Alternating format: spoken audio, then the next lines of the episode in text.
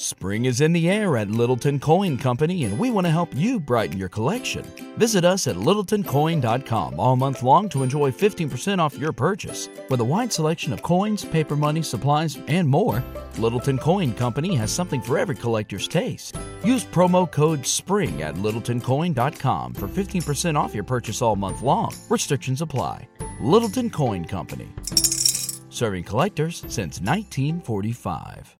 The following show contains adult content. It's not our intent to offend anyone, but we want to inform you that if you are a child under the age of 18 or get offended easily, this next show may not be for you. The content, opinions, and subject matter of these shows are solely the choice of your show hosts and their guests, and not those of the Entertainment Network or any affiliated stations. Any comments or inquiries should be directed to those show hosts. Thank you for listening.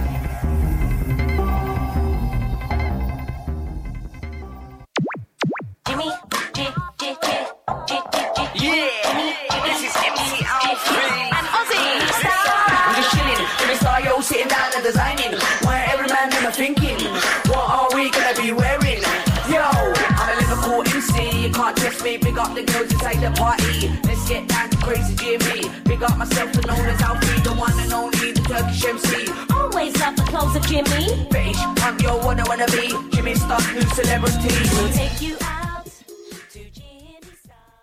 Hey, hey, hey, hello, hello, hello. What's up, everybody? Welcome to the Jimmy Star Show with Ron Russell, bringing you the good times in music, fashion, pop culture, and entertainment. We got a great show for you guys today. I'm super excited about it. Before we start with all of that, though, let's say hello to first to our cool, outrageous man about town co host, Mr. Ron Russell with Astro. I am bombed out of my bird. I, I am on. What am I on? Uh, Painkillers. yeah, like hydrocodone. like I'm going to be a dope addict soon. I'm going to have to go for the cure. You know, with this rotocuff and the arm, this thing, you know, the wrist. So whatever you get out of me today can be very explosive. We don't know what kind of things my little stoned brain, but I'm loaded right now. Really, I am. I'm flying. What am I taking? Ibuprofen? No. Hydrocodone. Who? Hydrocodone. Hydrocodone, whatever the frig that is. Anyway, Vicodin. That's Vicodin. it's like Vicodin. So he's got a sprained wrist, arm. No, I don't have a sprained wrist. I have torn ligaments in my forearm and wrist, and I have torn ligaments in my rotocuff. The pain is not to be believed. And if anybody that's ever had this, they know what I'm talking about. I'm holding a mic, which I shouldn't do because I'm not supposed to hold anything heavier than an apple. A- Astro, get off me. I can't have you on me, honey. right now is not the time to lick my hands Well, Astro, he's so cute. He's adorable. But get down, Astro. He knows I'm he knows I'm in pain. Dogs are so smart. I mean, he comes to bed with us and he lays and he licks my arm exactly where the pain is. He knows I'm in pain and it upsets him. Dogs are wonderful. I wish people were as nice as dogs, don't you? Absolutely. Anyway, I will get through today. Why are we so dark? I don't know. I'm trying to make us lighter. But you didn't put the lights on. That's why. I don't know. We don't usually. We didn't use them last week. Well, we're very we're very dark. Although on the other screen we're not dark. There we go. Now we're light. Oh, it's so bright. Yay! Okay. Oh, I like it bright. Yeah, okay. I like bright, especially as beautiful as you are. You look Oh in yeah, lights. beautiful. I'm so bummed. So what's up, everybody? What's up, chat room? Lots of people in the chat room. Let's say hi. Boomer Mays, football player extraordinaire, has joined us. Cindy Lady Lake, Teresa, she's in Florida. Teresa Sabins in Florida. Angela Joseph, hello, hello. She's in uh, Colorado. I know, went down. Angie, did you Backpack John wait, is there. Angie, did you get snow yet? I don't know. Angie, did you get snow? Colorado, it snows in July. Yeah, that's true. it's cold there. Wait, we gotta move this over a little bit. At least you have a white Christmas. That's nice. Yes. Um. So what's up, everybody? Thank you. She says we look we look uh, great, and we're hoping for a speedy recovery for you. So you guys, we have two really fun guests coming on today. We have Brian Bonsall. You guys probably remember him, a huge child actor star, and he was uh, Michael J. Fox's little brother on Family Ties. Um, as well as a ton of movies um, and TV series. So he's coming on. And then after that, we have Deborah Foreman coming on. All you 80s and 90s people like know her. Um, she was the star of Valley Girl with Nicolas Cage, which is like an iconic movie for my generation.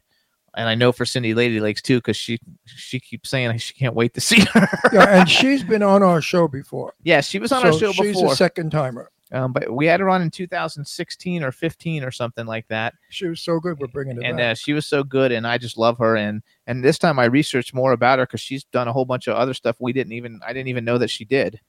She even made a movie with Anthony Perkins. wow. what did Angie write? Uh, Angie wrote, "The powers that be have not turned on the snow machines yet." Laugh out loud. We have a broken record. A broken. A re- we have broken a record. Yeah, Brian. He was at the Colorado Film Festival. Oh yeah, that's our guest. Um, that's coming on, which is nice. So no snow yet in Colorado. nope. That's great. 60 degrees in Kansas City. It's been cold here, you guys. Yeah, It was like 54 last night when I got home. 54. It's cold. I think nature is getting even with us for being stupid people. That's something that Vicodin said, not me. Oh, backcheck. John wrote my chauffeur. Yes, she was in my chauffeur. That's right, with Sam Jones. Sam Jones, my guy, my Flash Gordon guy. I love Flash Gordon. We Mm. love Flash Gordon, you guys. Flash Gordon's my hero, but I love the original one with Buster Crabbe, Buster Larry Crabbe. The old ones from the 1930s. They're so corny and cheesy, but I love them. And we actually, I went to a house here in Palm Springs. One of our friends invited me because I collect collectibles, and they have the actual strat. What's it called? Stratosphere. Stratosled. Stratosled. They have the actual one they used in the TV so, show there, No, and the I got movie, to see the it. movie, the original Oh, the movie. 1930s movie. Anyway, And Hub Reynolds is here. Hey, Hub, what's up? we had to get up at 11 o'clock, get in the car, drive to LA to be on the set at 3 o'clock because we were shooting in a bar and we had to use the bar after the bar closed. Well, that shot went on till what, 11 o'clock? 11. 11 o'clock in the afternoon. So I'm devastated. I mean, I'm fainting. I, wa- I was hurting and I wasn't working. Luckily, I wasn't shooting that day, but I was assisting Jimmy. You know, I ride in with him so he's not alone. I make sure he's okay. They- it- make sure he eats and he drinks and stuff like that. But anyway, it was a rough, rough day. Now we're off today. We're back tomorrow to work. And then Tuesday, I shoot my scene with Sadie Katz. And I'm excited because working with Sadie for me is a thrill. The last time I worked with her, I forgot I was working. I was so engrossed with what she was doing that I just stood there looking at her, enjoying it like I was a spectator. And they said, Ron, you're supposed to speak. And I said, How can I? She's spellbinding. Anyway, this time I definitely will speak. It was so funny too. Am I allowed to say what I play? No, not yet. We're Oh. gonna we're gonna make the announcement But, next I week. mean, what am I? What are they going to do? Well, until we we announce it into the press. I know, but what has my character got to do with the price It of doesn't being- make any. You're playing a doctor. You can tell him you're playing. I'm playing a doctor. doctor. There you go. Okay. And so, So uh, I said to all you guys out there, wouldn't you love to play doctor with Sadie Katz? I know one guy would. he's not. I don't know if Dave he's in the, I don't know if Dave's in the. Oh my God. Dave's not. I wanted to tell Dave they shot Sadie's nude scenes yesterday. So Dave's going to have Not a- all of them. well, not all of them, but enough nude scenes. And now Dave is going to have a nervous breakdown. Wait till you see the movie, Dave. You'll love it. Yeah, it's a good film. I like this film. She's such a great actress. So last night she works easy. she got a um she got a thing from her manager while we were there, and that they needed she needed to like uh uh do an, a quick online audition, and so I helped her with it like during the dinner break, and literally she looked at him and like four minutes later she had memorized like four pages, and then she did it and she had to like cry and she just cried on cue like On just in-. Yeah, she's good she, at She that. cried on cue, and then she had to be kind of like a snarky bitch, and then she turned and was like a snarky bitch, and she did it in two takes for each one, and we sent it in, and she like did an audition like while we were working on set. It was yeah, amazing. no, no. Sadie, Sadie, when the scene that I was in with her, I was a minister mar- marrying her, and she was being jilted at the altar by the boyfriend who thought that she had slept with some guy the night before, but it was a mistake. Clown fear. Clown Fear, the film was called. He re- he looked at her cell phone, and some and somebody wrote on it, "I have your panties," and he thought that they were Sadie's panties from some guy. But what it turned out was it was one of her girlfriends that said she found the panties that she likes and she bought them. So it was a misunderstanding. Anyway, Sadie had to collapse and cave in. She began to shake and her eyes were crying and her- voice. She's wonderful. She's an easy actress. She's a good. She's going to be a superstar once she's out of these horror movies and starts really doing the major films. You're going to see a lot of Sadie Katz.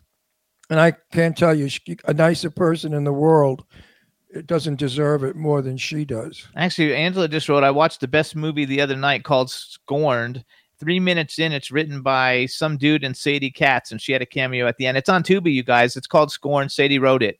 It's one of her big, Yeah, big successes. The, the movie that I wrote, The Gift of Magic, Sadie's in it, and her part is big, and she plays a real cold, money hungry, drunken bitch, and she loves the part. No, she said she can't wait to dig into that. I mean, you're gonna hate her when you see the movie. You're gonna want to bitch smack her. She's such a no good, cold, nothing person. So we're giving a, a shout out to to Roxy. She's our fabulous engineer. She's a little under the weather, so hello, hello, Roxy. She's under the weather. Hey, I'll send you some Vicodin. You'll be out of the weather. You'll be in out of space. What is Vicodin anyway? It's like a pain- Anybody a out there know? is, It, is, it- a muscle relaxer or a No, it's painkiller? a painkiller. I took one today for the first time because I'm going to be home. I didn't want to take it while I was out on set because I could fall, you know, get dizzy or whatever. Because I'm not good at drugs. I never was. I never took drugs in my life. I mean, uh, party drugs. I was never a dope addict. I could never, I never could stand it. My body reacts to chemicals like, I guess some people out there know that. Uh, some chemicals make people happy and up. They make me down and depressed. And the drugs that make some people down and depressed make me up and happy. I'm one of those Yeah, lucky you're exactly opposite of well i have else. that i have that chemical imbalance that they talk about so i don't ever take drugs ever or smoke pot i can't i can't handle it matter uh, once years ago when i was very young someone said to me why don't you trip with us we're doing lsd i said you know what i'm afraid i'll never come back because i'm crazy and i know a lot of crazy people didn't come back so i never part, partook in any of it They say that's why you look 40. you well, it's true. I. I eat well. I don't. I sleep well. I don't do drugs. I don't smoke. Um, I like a martini every now and then with four olives. You know, vodka straight up, four olives. I have one. If I have two, I burn all the food I'm cooking for my dinner guests. So I've, I've learned now just to have one. I don't drink well. I get drunk very. I'm I'm a cheap date. I mean, really and truly. When I first met Jimmy, he was, uh, you know, ready to go to bed with me. He was so, you know, uh, hot for that to trot. And I kept saying, hey, listen, I don't know you and I don't do that. I just don't sleep with people I meet a week ago. And it was three months later. And I never told Jimmy the secret was give me four martinis and I'll sleep with King Kong. I am the easiest piece of tramp in the world. I mean, I am, I have no resistance. Four martinis. I don't even know who I am, who I am, or what I'm doing. So, real quick, everybody, because we're going to bring our guest on in just one second. Uh, you can hear the Jimmy Star Show with Ron Russell on, on W4CY Radio, our live show. It's every Wednesday from 12 to 2 p.m. Pacific time. You can also hear us on iHeartRadio, Apple Podcasts, iTunes, Spotify, Amazon Music, YouTube, Google Podcasts, Radio Public, TuneIn, Pandora, Amazon Prime, and SoundCloud. And uh, we want to thank everybody who tunes in every week. We uh, Aren't we on something else that's important? We're on something you fist you left up. It's very important. no, those are all the main ones. Oh, there's another one. Anyway, see, I don't even know what I'm talking about. But anyway, we'll have fun with me today. Today we can really have a good time. Now they say Ron. they know the secret of looking young, martinis. Well, yeah, you know, before dinner, of course. You know, I'm old fashioned. I'm from the days of I don't know what, the cocktail hour days. You had cocktails from six to seven, and then dinner at eight, and afterwards maybe. Oh, Astro, Astro, stop it! That's my little boy, Astro. There's somebody at the front door or something or outside walking a dog. Astro, come here. He's a good watchdog. Too bad he's only seven pounds. Yeah. Yes. What are you doing? You're going to get Oh, those there's a- the burglars. You're going to attack the burglars. Door. he cute?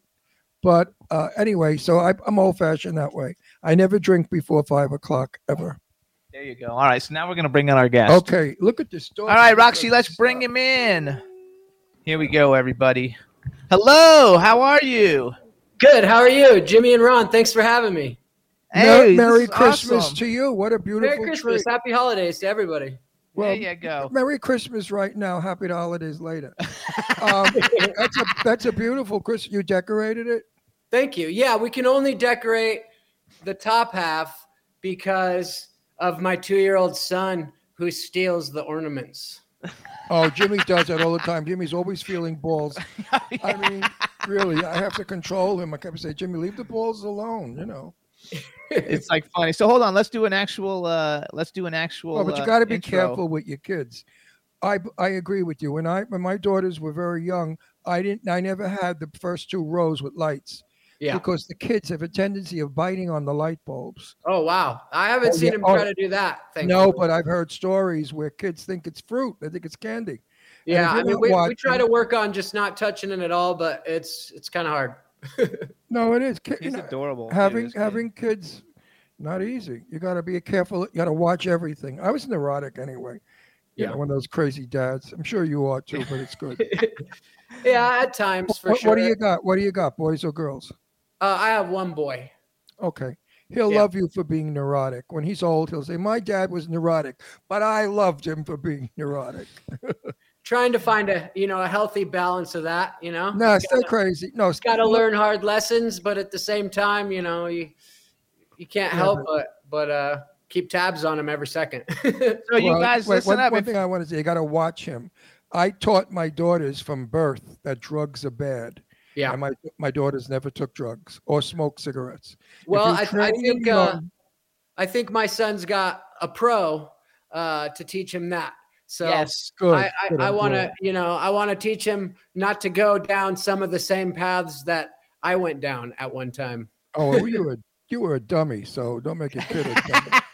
so hold on, you guys. If you want to see how adorable his son is, you can follow Brian on Instagram. He's at Mr. Brian Bonsall, B R I A M B O N S A L L, and it's M R for Mister, because he puts all kinds of pictures of his son on uh, Instagram, and he's adorable. He's a Are you going to put your kid. son into business? Um, you know, uh, I, I think that's something that he can do if he shows interest in school theater or something like that. Uh, it, it's going to be his decision when he when he's old enough to make that decision. That's a wise move. My daughter Deirdre wanted to be an actress. She's a Nice. SAG member. She's made a lot of films, and now she wouldn't be in a film if they offered her a million bucks. She hates the business. She hates everybody in it. She said, "You're all crazy. I don't want any part of it." So you I mean, she's they- not they- wrong. No, no, she's not. But they, they, they really do come into understanding when they're older. So Yeah. hold on, I want to do an official introduction. Hey, everybody! Now we want to welcome to the Jimmy Star Show with Ron Russell, the incredibly talented and really cool dude and dad, actor, uh, musician, Mr. Brian Bonsall. Hello and welcome to the show. Well, hello. Thanks for having me, y'all. Oh no, it's a And pleasure. this is our, and this is my cool, outrageous man about town co-host, Mr. Ron Russell. who's on Vicodin because of this. So whatever I say, please don't hold me accountable. Are you I- getting itchy? I don't. No, Bernie Oh, burns. I Mm. feel like all the nerves he- are electrical. That somebody's putting electricity into Ooh. them. He ripped all the tendons Oh, in it's his like arm and shoulder. oh, fun. I'm so sorry. I hope you heal up quick. Well, I hope so too. And I, then I usually do. now we have a chat room too, which is getting more and more filled up as we go along. So just say hey to everybody in the chat room. Hey, everybody. There Thanks for go. tuning So in. t- So tell me, are you working? Uh, I am a full-time stay-at-home dad. You're kidding. You're not working anymore. I'm not. I'm not working. I. I. Uh, I. I branched. I mean, I, I've been playing uh, in punk rock bands for about 25 years now, and uh, m- I you thought know, you mo- were only like 25. I thought that you only were 25. Right. So you like? I- you like I turned music? 40 three days ago. Did Happy you really? Oh, happy, happy birthday. Oh my. God. I literally thought you were like 28 or something. I didn't know you how were could that 40. be? No, I am Oh. 40 years old.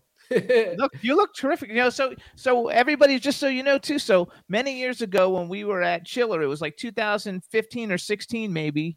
I remember Uh, now, and I just wanted to uh, say that. So You were with, I think, I, it was probably your wife, or Yes. um, your now wife. She probably wasn't your wife then. Uh, and uh, you guys were there at Chiller, and I guess that was your one of your first sign autograph signing conventions, and you were over there by uh, uh, the Escape to Witch Mountain people. I uh, was, and it was my first convention. Yeah. It was your, and so we talked to you like briefly, um, and everything. And it's funny because we moved now. We now we're in Palm Springs. We used to live in in uh, Phil- in Pennsylvania. Now we live in Palm Springs, and I just happened to see your picture. Somebody post a picture with you, uh, and it was actually Angela. Say hi to Angela. She's in the chat room. Hi, Angela. She does the Hope you're doing well. Colorado Convention of Horrors or whatever. Uh, okay. And she was like, uh, and I saw, I think I saw you a picture with some of those people or something, and I thought, oh my god, I should look him up because we met him, and that's how I reached out to you on Instagram. But do you want to be on? Do you want to be on film anymore? You don't want film. You prefer music. Um, you know, it, you know, if if something you know came along that was right, and and and uh, and I wanted to do it, you know, I, I I think I would definitely dabble in the thought. Um, music is is definitely what I've put most of my energy into. Um, and I was I was recently, you know, the the about 2015 to 2018 almost. I was out with a band called the Ataris, touring all over the world, playing Big band. guitar. They're a big band. Yeah, and What, uh, kind, what kind of music is that? Punk rock. Oh, It's the punk rock. more- yeah, Yeah. punk rock. but Like- but they they do that Don Henley cover of Boys of Summer, uh, which the crowd loves, and it's on the radio every day, everywhere. But uh, now, what what do you do with this band? Uh, I play guitar. Uh, uh, Kris, and I've been a fan of the band for 25 years. So when Kris Roe, um, the the singer and songwriter, hit me up to play in the band, I I was just flabbergasted. And he's the coolest guy, and he took me to live my dreams, and it was amazing. And I'm forever grateful. I, I like love it. I 'cause- love your Wonder Woman behind you. my uh, my friend Billy painted that.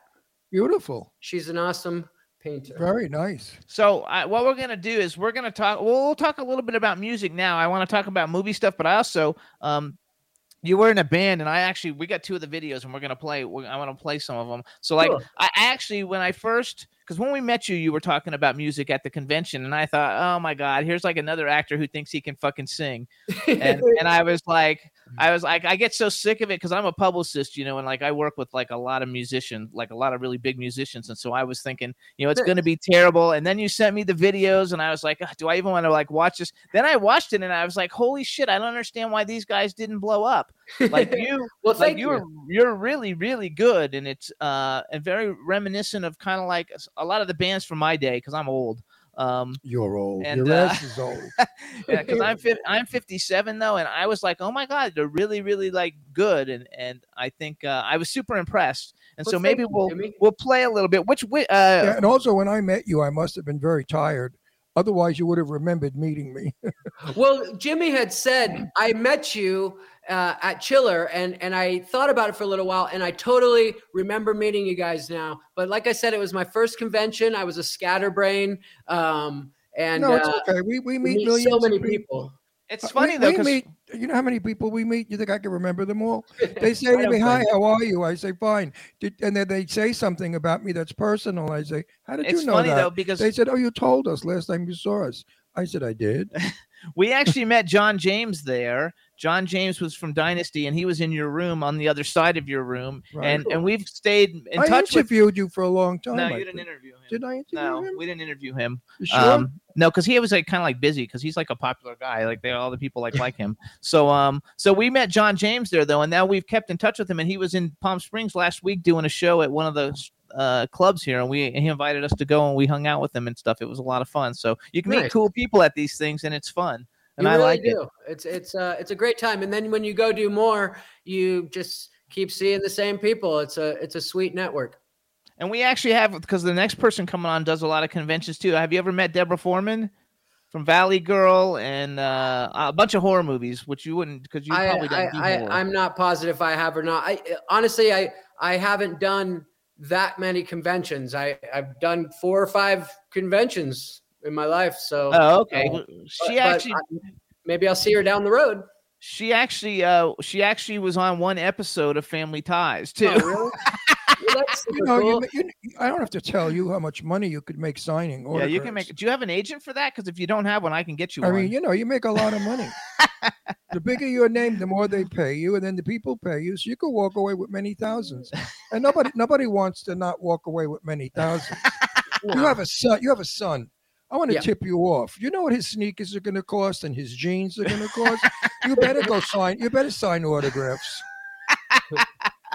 Kids are It's funny. expensive. Kids are very, expensive, especially Very when they true.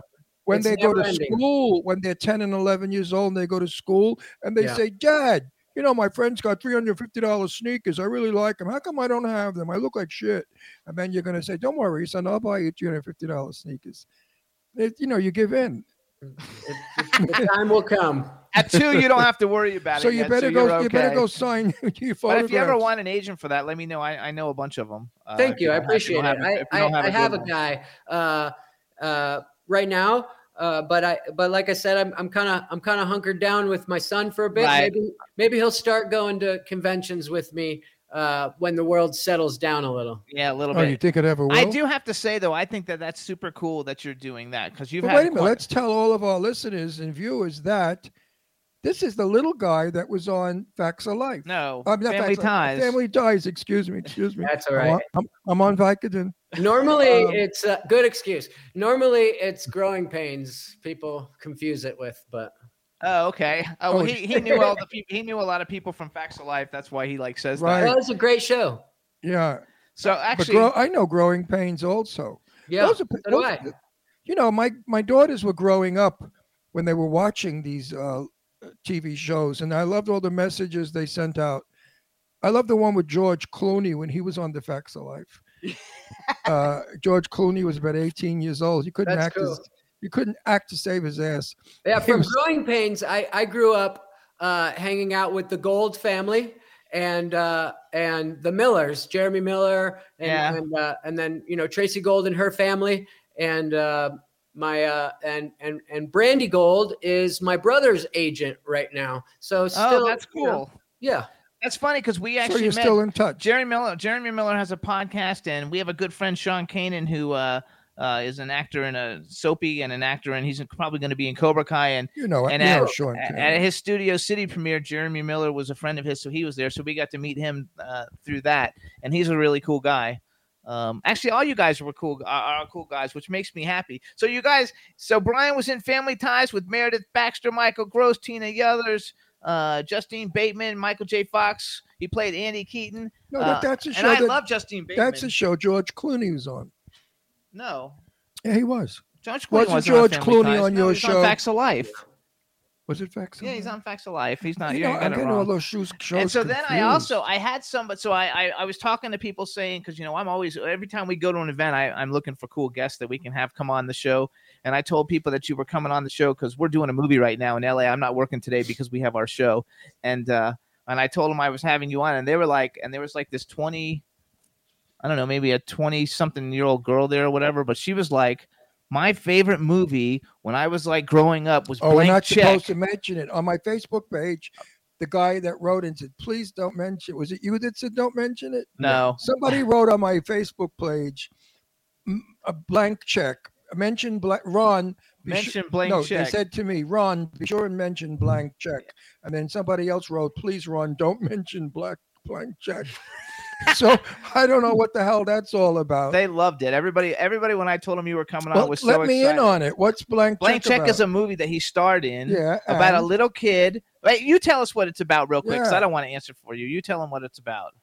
It's a it's a Disney movie about a kid who um he he get he gets hit on his bicycle by a criminal, and the and the criminal writes him a blank check and says, "Give this to your parents; they'll know what to do with it." And he fills it out for a million dollars. And he Wow. goes on a shopping spree and buys a castle and just crazy wild ride. Had a lot of fun filming that. Everybody was awesome to work with, and uh, That sounds like a wonderful Christmas movie to watch. Hey, everybody out there, watch Blank Check. It's like a miracle movie. it's a fun movie. It sounds fun. A million dollar blank check from a mafioso. Very nice. I like that. I like loved it, dude. There. Oh, there you go. Look at she put the blank check thing up. So, Right. so how did You you, were, actually? you were a really cute little kid when you were little. Well, thank you. He's still nice looking, but you when were I was cute. little. No, but you were like the typical perfect uh, kid, bro. You look at. oh how well, thank you. No, That's look kind of sweet. you. Does your kid look like your son? Look like you? Yeah, he looks just like me. Oh, good. for Eh, him. You know, and he, and he, and he looks like his his mom too. Right. Well, there's always a mixture, but my daughter, one, my daughters both look like me more than their mother. So sometimes it happens. so, so did Whoever you, has the biggest, strongest gene She's- hang on. He's- I, I- He's beautiful, so so he's got matter. he's It got the matter. good looks. it doesn't matter. she's got blonde hair though, right? Does your wife have blonde hair? Um, she dyes her hair. I think right now it's blonde and black. So, Okay. Yeah. I think when I thought I thought maybe when we met her, she might have had blonde hair, and it looked like your son has blonde hair. Uh, kind of. Oh of. no! Now I'm gonna get in trouble. It's like a really cool, like ashy color right now. So Okay. Oh, good. It's- yeah, instead of blonde black, you don't want to get in trouble. What's Yeah. your wife's name? Hi, wife. her name is Courtney. hey, Courtney. Hey, Courtney. We met you a long time ago, and it's nice to see you. And I'm. Why, why don't you come on the screen and give us a hi? she's not there. She's not She's here not- right now. oh, I thought she was. No, no, she's not No. there. So real And- quick, uh, what I want to do, though, hey, hey, um, what's her face, Roxy, Roxy, let's play blank check. Though I, I actually took the trailer off so people can see it because if everybody should really watch this movie anyway, and it's so much fun. Um, so Roxy, he, I'm gonna have Brian just say, hey, here's the trailer for blank check, my film blank check, and then Roxy, you play it. All right. All right, go, go, Brian. right. Here is my film, Blank Check.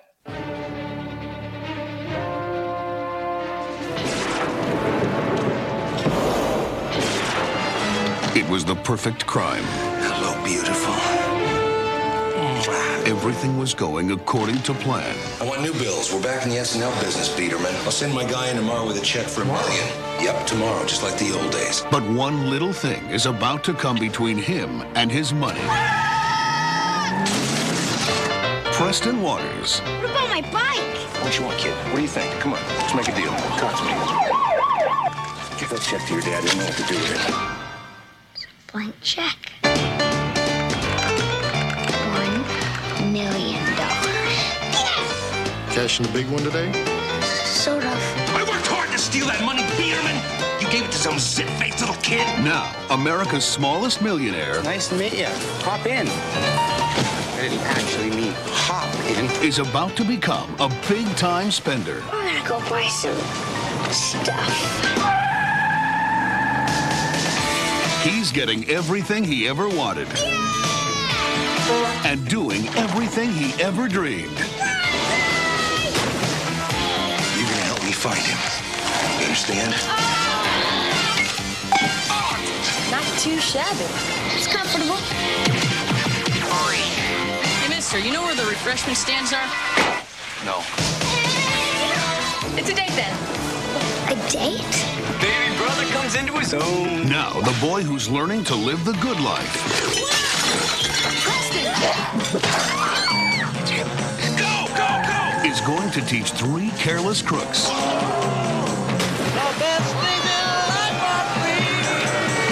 the hardest thing about having a million dollars Let's like party till we die. Cool. is trying to hang on to it. Yeah, get it, get it, get it, get it.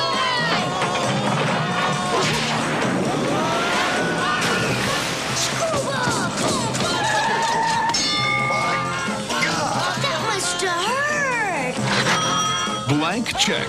Kid, Yeah, you are on a roll. Yeah.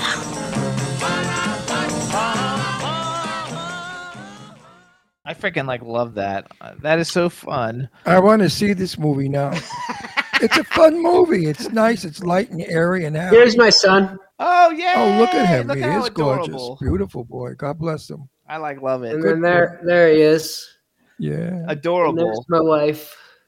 So, uh, Okay. Can't- beautiful. we can't see her well, but him, yeah. So, Very so good. I have a just a general question for you. Like, when you were like, how old were you when you actually started acting? And like, did you even know what was? Did your parents just say, "Oh, you know, put you into it," or did you even understand it? Well, my sister is four years older, and we lived in Fremont, California, and she was going on modeling uh, jobs and interviews, and and uh, my mom and I and her would take the BART uh, to San Francisco to go on interviews and such, and she was trying out for a teddy bear commercial, and I was three. And I and I wanted to see what was going on in there, and I poked my head in the door, and they changed the part to a boy and gave it to me. See that? People don't get it. In this business, 80% of it's luck, timing, and being at the right place at the right time. Talent has nothing to do with it. You can get anybody off the street and give them lines, a little bit of coaching, and they can act. But it's getting there that's it. Now, do you remember making that? I- I made a film back in 1959, and I remember hardly any of it. I mean, I I remember bits and pieces. You know, I did that. I did that teddy bear commercial, and I did an LA Zoo commercial, and then Family Ties was like the third thing I'd ever tried out for, and uh, I think it was you know two thousand other kids or something crazy, and uh, I, I I can tell you that even at three years old, three and a half, I I remember being in Gary Goldberg's office, and I and I remember um, they said, you know, walk forward, back, left is right, and say Alex is king, and and and uh, and uh, I got I got the part. You know, it, there wasn't really much to it. Like you said, I had that look, I had that bowl cut, and I could follow simple directions. And and uh, for the most part, I I uh, I behaved in in the waiting room, and I think they're looking at that too. You know, there's kids screaming Running and around. impatient. Yeah, I've worked with I've worked with kids. Yeah, No, what I probably what I hardest remember, the, the movie I was in. The only thing I do remember is sitting next to Sophia Loren in between takes and talking to her in Italian. And Sophia saying to me, "Ron, your English, your Italian is as bad as my English." And we had a good. La- She's a lovely, lovely girl. She was only 26 at the time. I was 19, mm-hmm. and just that was my I remember all of that, and Tab Hunter too, because Tab and I remained friends until he passed away. But other than that, the film, I really don't remember it. How was Karen Duffy? I used to have before I figured out I was a total homo. I used to like love Karen Duffy. I thought she was like the most beautiful thing ever. She was Uh, so cool to work with. She was amazing, and and uh, you know, and and her and my mom hung out so much uh, on the set too, and and uh, and um, yeah, just nothing but great memories. I I I was extremely lucky in the business. I was as far as that in the 10, 11 years, um, you know, of acting. I. I, I just worked with, with the with the most awesome people and, and I have nothing but but great memories. I like love it. So some of the other things you guys, uh, besides Blank Check and Family Ties, he was in Mikey and I with I love Josie Bissett. Uh, Yeah. from and really uh, cool to work and. Ashley Laurence, who's actually been on our show before. Uh, She's great. She's in so many good uh, movies and Hellraiser and Yeah, I love all that stuff. And then um, uh, Star Trek: The Next Generation. Uh, so how did you do? You go to? Do you get to go to sci-fi convention? Oh, have you gone to any sci-fi conventions with that? um, I haven't yet. Um, there, um, I would love I would love to do some, but no, I haven't done any Star Trek conventions. I love that. Then Father and Scout with Bob Saget. He's the guy from uh, America's Funniest Home Videos, right? Mhm. Yeah, he's Oh, American. Yep. Um, and then uh, Distant Cousins with Mel Harris, David Keith, William Katt, Marg Helgenberger. Fatherhood with Patrick Swayze and Halle Berry and Michael Ironside and Diane Ladd and Adrienne Barbeau. We had her on last year and Bob Gunton. He's been on the show. Uh, Lily in Winter with Natalie Cole. And on TV shows, you guys, he was on Day by Day and Booker, The Young Rider, Shades of LA. Parker Lewis Can't Lose. I love that one.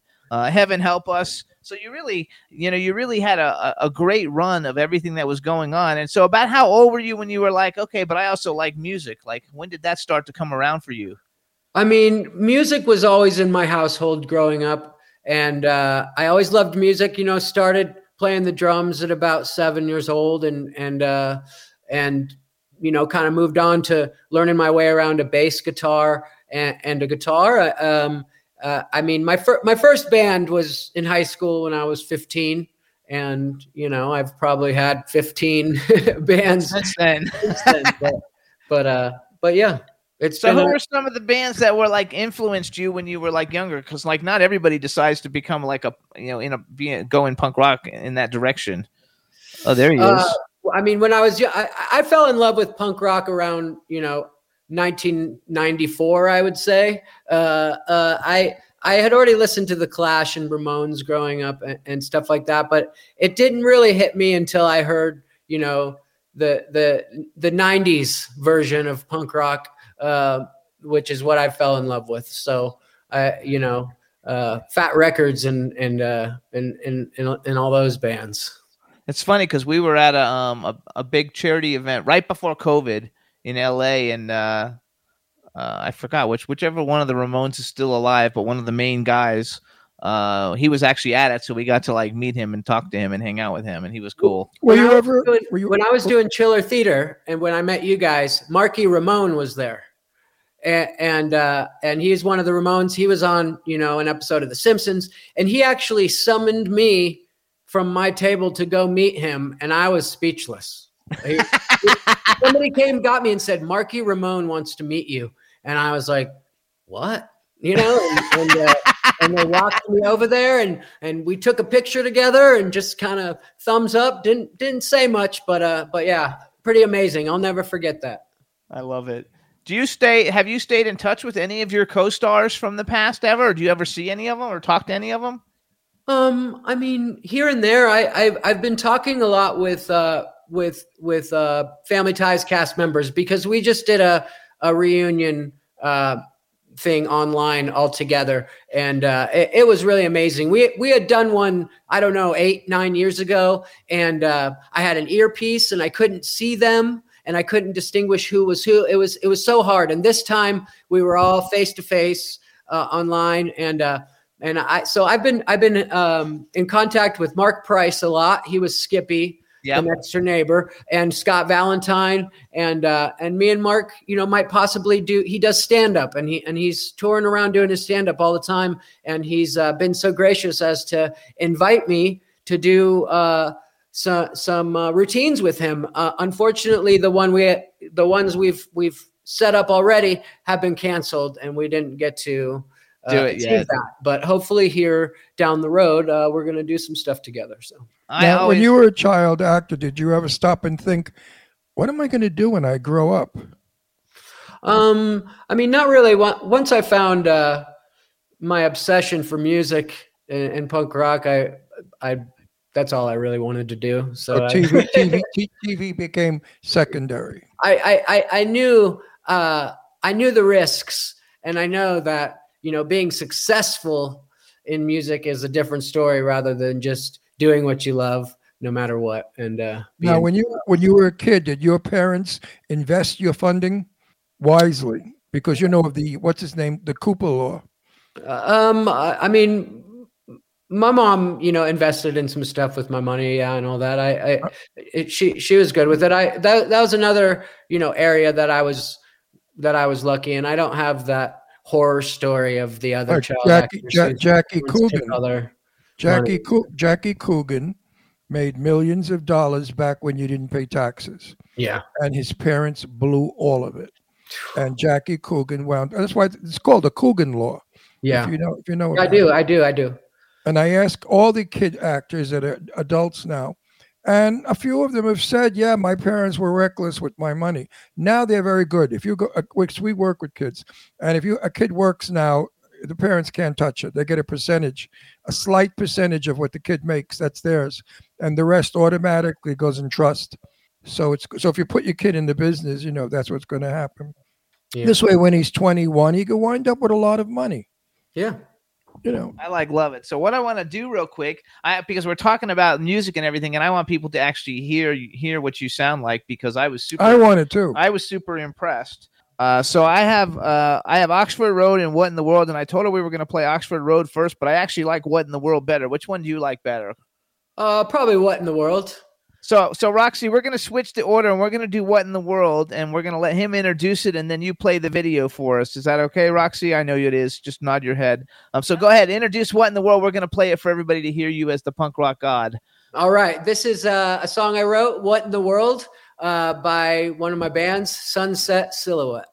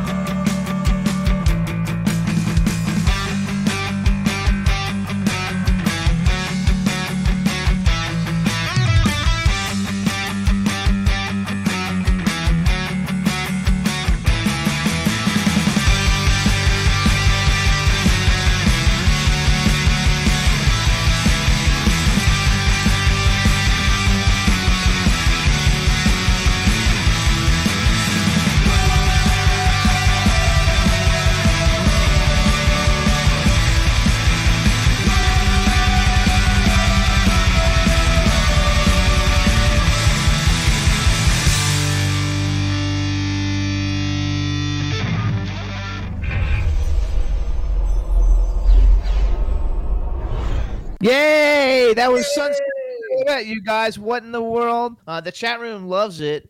They're saying it should be in soundtracks, and they want to know if they can add to their everyday playlist. Is, is that stuff on Spotify or no? It is. All right, you guys. Sunset Silhouette on Spotify. Check it out. And then you also have a. Do you have like an Instagram for your acoustic stuff too? Because I, do. I, uh, you know, I, I I've been playing acoustic little acoustic gigs uh, with my buddy since about like 2013, and now that I'm a stay-at-home dad, that's kind of the avenue that I've focused on as far as music. Um, it's uh, our our we have a weird band name because it's our nicknames that th- they're nicknames among our friends that we've had for years, and mine is Bonds, like Fawns, but but with a B. So and his is Bootjack. So our, our little acoustic project is called Bootjack and Bonds. Oh, there Um, you go. Okay. and, uh, That- now it makes sense. we have an Instagram and Facebook, and and we have one, uh, you know, EP of seven songs we released back in 2014 or something like that. It's on Bandcamp as well, and uh, that that's not on the all the streaming services right now. Should get it on there soon though. Okay, now tell us a little bit about being an in-house dad. An in-house I, I'm, I mean i'm loving it. It's you know i think any parent can tell you it's you know it's not it's not always easy but uh, i i am just uh, super grateful to be to be home with my son all the time. And uh, you know my my, my wife uh, runs three machine shops um, that we own and and she's just kicking butt. And uh and and um grateful for for all now hard work there and, and i'm here. What what kind of machine shops? Uh, CNC machining. Um, so they they make all sorts about it. all, all sorts of stuff. You know, they they make parts for for hospitals and and uh, uh, prosthetic limbs and and uh, Oh. just just it, it- the the amount of stuff they make is is vast. Uh, they they make all sorts of stuff. So basically, you know, any any company can hit them up and and and and and ask them if they you know if they can help them out and make parts for them, and and they just That's- go from that's there. a good thing. That's How a- did you- how did you on, get into on. that? That's a good thing that they're making uh, for people who need that. Now, do you cook? Uh, I, I cook. I, I, I, you know, I've even cooked in, in a few restaurants back in the day, but I, but, uh, but yeah, I, I, you know, I dabble here and there. And you make peanut butter and jelly sandwiches for him when he goes. We to just school? found out he's allergic to peanut butter, unfortunately. Oh no, that that But- can't be true. It's, it's, it's a shame. We'll, we'll, it, it- Oh. it's, it's not a, uh, uh, a, a, it's not at this point. It's not like a fatal allergy. No, but, you know, uh, he and- gets he gets hives, but but you know, there's a small chance that it, it, it can go away. So can grow out of it. Yeah, in I a hope year so. we'll we'll test him again. Yeah. But it's unfortunate because Reese's is like the best candy in the world. and kids love it. Angelina Jolie, who's really Angie Voight, grew up in my house with my daughter Deirdre when we lived in Beverly Hills. And I'm proud to say that I used to make peanut butter and jelly sandwiches for Angelina Jolie well, that's when cool. she was a a cool kid. That's- yeah, it's true. It's a true story. What is she She like? lo- she loved peanut butter and jelly. I don't think her mother ever had it in the house for some reason. Jon Voight was a strange dad. See, I never but- liked it. I never liked. It. I like. Oh, Angie butter, but I loved don't it. Like jelly. I remember her standing in the kitchen next to the table, and I would be preparing it, making it, and she'd be smiling and looking at that sandwich, couldn't wait to eat it. So funny, at funny two, things you remember. At two, what kind of thing? Because I don't. I've never had children. So at two, what does a two-year-old like to do? Everything bad, he is- everything bad. he is obsessed with guitar right now. Oh, Um, cool. So he just struts around the house with his little ukulele, and he, you know, walk, you know, accidentally smacks it against the wall in every corner he turns, and Right. and uh, and he's uh, he's he he wants to watch uh, "Shout It Out Loud" by Kiss over and over, and he says "shower, shower." and, uh, So and- he's not he's not going to the terrible twos. He, he, oh, he has his his times. Yeah, he he, Yeah. he can. I remember have the terrible the drop of a hat. Yeah. I I remember love the- Kiss. As a kid, there's I a love thing, Kiss. ca- a thing called a terrible twos. Yes, you I know. You know yeah, about that? I think it. You know, it it, it, it can be worse uh, with a strong personality, and he and he's got that. So he, Sounds uh, like he's going to be a musician, chip off the old block. he's he is loving music, and and it's one of the, it's the most amazing thing I've ever seen. How cool though for a two-year-old to love Kiss. I mean, I love that. I Yeah. have these Kiss dolls, and I collect action figures, and I have these. They're about two feet tall, all of them. I have like all four of them. They're standing on these rocks, and you push the button, and each one plays a different song. And uh, That's super cool. I was like a, a Kiss like fanatic. Uh, He- everything up through Love Gun, and then after Love Gun, I didn't really listen anymore. he he is obsessed with Scooby Doo, and there is one Scooby Doo show called "What's New Scooby Doo," and it has Kiss on there. oh Um, man, and and they that's where they perform "Shout It Out Loud." So that's where he, he just got his obsession with that song, and then the rest of the soundtrack is punk rock on a Scooby Doo show. Um, it- it's pretty amazing. There's MXPX, Less Than Jake, and and uh, Simple Plan does the theme song, and and CIV is on there uh, from you know Gorilla Biscuits, and uh, and there's uh, there's just t- the Muffs and tons of bands, and and so that's his entry into uh, punk rock. I music. actually I actually met uh, Simple Plan, Good Charlotte, and Newfound Glory. Newfound Glory Yeah. used to live in Florida by us, so we would see them out all the time. That's cool. The Um, Newfound Glory guys are, are, are great guys. I I haven't I haven't met the, those other bands, but but I talked with Ian from the from the bass player Newfound Glory, and he he sent me one of his trading cards, and I sent him a, a Star Trek trading card of my character, and and the, the Ataris. We played some shows with them, so it was just it was super cool. They're great guys. That's what Great you guys kind of remind me of, though. You remind me kind of like uh, uh like of a of an updated like Newfound Glory or Good Charlotte or or well, even it's Green, definitely or influenced Day. by by that you know subgenre of of punk rock, pop punk. You know. Did you like Well, we- Green Day? Yes. Because Green Day's a good one. Go ahead, Ron. We have a very good close dear friend of ours who played for Pink Floyd. Cool. Oh, yeah, and he's playing New Year's Eve at a friend's house party with a bunch of other guys that you might know. Um, Scott uh, Page is the uh, saxophone player of Pink Floyd. Who's the drummer? Uh, Which one is coming? I don't Kenny? know. Kenny? Oh, but we yeah. So I'm a publicist and I work with a lot of people. So like we work with Kenny Aronoff and Kenny Aronoff uh, toured with John Fogerty, but he's been in every band, Smashing Pumpkins. He's been in like all these So different these bands. people are playing at the New Year's Eve party yeah, they're we're going going to a fun party. We're going to That's Sue super Wong, cool. Wong's party. She has an enormous mansion uh, estate up in L.A. So she has a house that can afford to hold a, a- an orchestra, not an orchestra.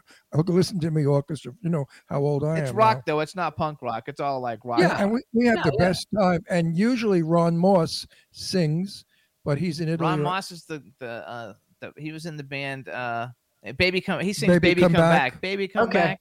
Yeah. That's him. A song. So it's fun knowing all these uh, talent. yeah, Yeah, it.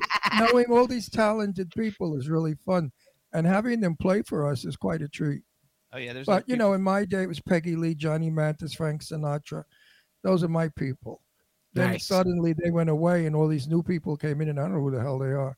I mean, I was taught. I went to a party once. I remember up in Trousdale Estate of a very close friend of mine, and she was lovely. And she said, "Ron, why don't you go over and talk to the electric company?" And I thought to myself, "What in the hell do I want to talk to somebody from the electric company?" You know, I had no idea. And then I found out later it was the electric band. What are they called? ELO. ELO. Electric. Oh yeah. Orchestra. I didn't know. I had no idea. What, and I'm talking to the guy for a long time, and I said, "Oh, so you work for the electric company?" And he looked at me. He said, "What do you mean?" I said, "Well, what? You go up the poles and take care of the wires?" He said, "No. What are you talking about?" So then he told me who he was. He said, "You were putting me on, weren't you?" I said, "No." I said, "I'm a lot older than I look." When I told him my age, he said, "You're kidding. You're that old." I said, "Yeah, that old." I don't know from you guys. So let's say you were gonna like now somebody called you and you're uh, and said we're gonna take you and your wife and your son and your band. You know, you're gonna go on a three week tour. Who would who would you like to go on tour with? Like that you think like as a musician would be like the coolest thing to go on tour with? I mean, I, I'd probably have to, you know, stick with the the bracket of our of our uh, of our genre. So, like you said, I mean, come on, Green Day would be awesome. Yeah, Uh, Green Day. You know, NOFX, Lagwagon, uh, the those uh nineties nineties era punk rock bands. Is that's what I fancy. When I was in college, like we would listen to like the Misfits a lot because like Yeah. they were like in Gainesville. I went to school in Gainesville and we had like there was another band I forgot who it was. Who's the most famous uh, band out of this kind of music? the, that I would know because I have no idea who, of anyone you mentioned. The I Sex mean, like- Pistols. Yeah, Sex- Sex I, I know the, Sid the Vicious. Pist- Sid Pist- Vicious. Yes, the six, se- the sex. The Pist- Ramones were pretty. I never heard of the, them. the But the Sex Pistols- Pistols, the Clash, and the Ramones. You know, they started it all, and then you know it's it's arguable that Iggy Pop started it because when they went into the studio, they wanted to sound like his album, which had come out the year before. So that's why there's the whole argument of who started punk rock Well, the- music. the I Pi- met- the- I met the Iggy Pop Pistols, before. The Pistols, I know of. yeah. So I the like- Pistols it. have to be the most famous. So what about going back to like movies and films? So you worked with a lot of huge people. Like in Fatherhood, you even worked with Halle Berry, which like she's like, I mean, back then maybe she's not the same as she is now, She's but I a mean that was cool. girl. She was in the Miss Long Island contest the year before my daughter won, and Halle gave my daughter the uh, thing at the, The year later- the crown, and she was absolutely the most delightful, well-spoken, elegant little girl, young woman at the time. Beautiful, beautiful girl. So wait, so going back to the movie question though, so because because you're different than a lot of people that we have are in a lot of movies, but they're not used. They're like a part of an ensemble cast, and basically like like everything that you did, you're like the star of it. It all revolves around you. Uh, everything that you were in, so it wasn't like you're like a little person with a few lines. Like you were always the star of everything that you like ever did. Is there any like if you were to come up with any movie that's ever been done in history? Is there some movie that you think, oh my god, when I was acting, I would have loved to do this movie? Um, I mean, since I was the lead role in, in most movies I did, I, I see so many movies, you know, come up that I had tried out for as well. You know, like you, you know, a movie will come on and and and you know we'll be watching it, and my wife will be sitting there and be like, you know, I I tried out for this one, I tried out for this one, tried out for the, but uh, uh, wow, that's that's that's a hard question. I uh. What are some of the movies you tried out for that you didn't get that you've I- seen? Oh, I mean, it just it's so it, it's it's so vast. I mean, like you know, in the same vein as as Blank Check, you know, Richie Rich and and uh, Mhm. and uh, Angels in the Outfield and and Kindergarten Cop and and uh, what, what about Home Alone? You could have done Home Alone. me, me and. Macaulay were the last two kids trying out for that. and How uh, cool is and, that? and he and he got the part. And he, That is and so he, and he did a great job. Yeah, he did a great yeah, job. you could have done a great job at Home Alone also. Well, thank you. No, you Um, could have. It was funny you brought you brought up the Misfits because my stepbrother, he's been my stepbrother since we were really little, nine, ten years old. His name's Victor DiMattia, and he just did a movie with Danzig, um, uh, Death Rider in the House of Vampires, and he plays Danzig's sidekick. It's a it's a Danzig vamp- vampire movie that was just released. That's funny because uh, we have friends who he did another movie last right before COVID. It got released. Now I forgot the name of it, but it was like had three separate little stories in it. And Yeah. he's the director of all of them. We had friends in every single episode. Yeah, of it. Like, it was just super three. cool because we grew up listening to the Misfits, and uh, he he had Glenn Danzig call and wish me a happy birthday a couple years ago, and I I was dumbfounded. He was, or, or he, you know, my brother called me and then he was like, "Hey, one sec," and he handed the phone and he was like, "Hey, this is Danzig, happy birthday," and I'm like, "What? Are you kidding me?" I was speechless. That'd be fun to be in a Danzig movie then. Coolest That'd brother something ever. That could be yeah, the- they yeah. hope they might they might do some more some more stuff together. I'm really really stoked Happy my for him. my bro. Yeah. Yeah, that's cool. So Do you miss the limelight? Um, yeah, you know, there there there's times that I do, and then you know, I, I think that's something that every you know actor, musician, whatever you know battles with back and forth. You know, it's a bittersweet thing. Like, yeah, you, you know, it's e- it's easy to to miss that, but it's nice to be able to walk out your front door once in a while. You know, and at this point, I, my whole body's covered in tattoos, and and people don't Is recognize. is it really? Yeah. You're Yeah. full of tattoos? Yeah. Why'd you do that? That's poisoning your skin, you know that? Ron doesn't like him. I love I it. think it's so unha- it's so unhealthy. I don't feel poisoned. No, they're finding out more and more now about this, and they're starting to say it's not the wisest thing to do. It's so funny because when we first met you, when we first met you, though, I I think because facially you look exactly the same. I mean, if you had like, if you put your hair in a bowl cut, you would look exactly like a grown-up version of yourself. So without the tattoos, I think And you you have look that exactly energy the too. same. You have that nice young energy. Well, thank yeah. you. Um, so I think it's So do you guys. Yes, and Yeah, we're well, and he's I- eighty-one. And a half. Don't forget the half. I went to my heart doctor for a checkup, and I said, you know what? I don't have the energy I used to have. He said, well, after all, Ron, you're 81 and a half. I wanted to punch him. He had to put the half in. I, I think it's phenomenal. I think that you know you you've had a, a wild ride of a life. Um, I think you're going to continue to have so. I think it's really cool that you're. Um, it's cool that you came out of it normal because thank you. I know a lot of uh, teen. Uh, what's her name? I don't want to use her name. Yeah, I can. She's a mess. Don't Uh, use names. That's not nice. Well, it's Margaret O'Brien. Oh well, that's oh nobody knows who that is. Anyway. Yes, they most Only certainly old people do. Margaret O'Brien. Margaret O'Brien played with Elizabeth Taylor, the biggest stars in 1940s and 50s, and Margaret O'Brien is just. I think it's really cool that you're a stay-home dad because I think. Uh, so I'm from the generation, you know, that's like an older generation thing where you don't like shuffle off your kids to babysitters and nannies and stuff. Um, you know, my parents, you know, always worked around, so one of them was always home when I grew up, and I think it's a really important thing, um, and I think that's really admirable to do that. Uh, what you're doing because you know you you your whole life you know your kid can be uh, much older and if you want to go back you just go back and start doing it again Yeah, um definitely. and so so you can like go in and out of it and the fact that that you're you're actually become uh, like an influence and a like someone No, that your son looks train- up to You have the training, you have the experience, you have the talent. That is like a, a light switch. You know, when you need it, it's like bicycle riding. You never forget it. So if tomorrow they offered you a lead in a in a, in a hundred page script, you could memorize. Are you good at that? Could you memorize a lot of pages?